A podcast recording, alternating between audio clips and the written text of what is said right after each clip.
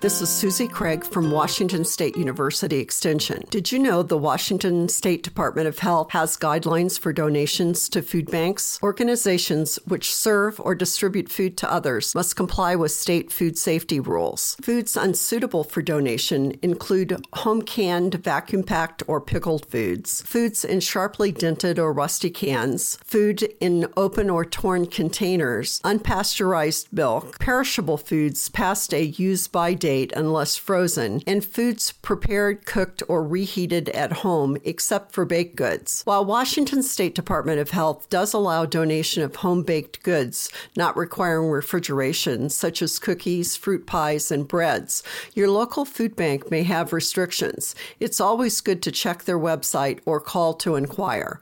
For food safety in a minute, this is Susie Craig.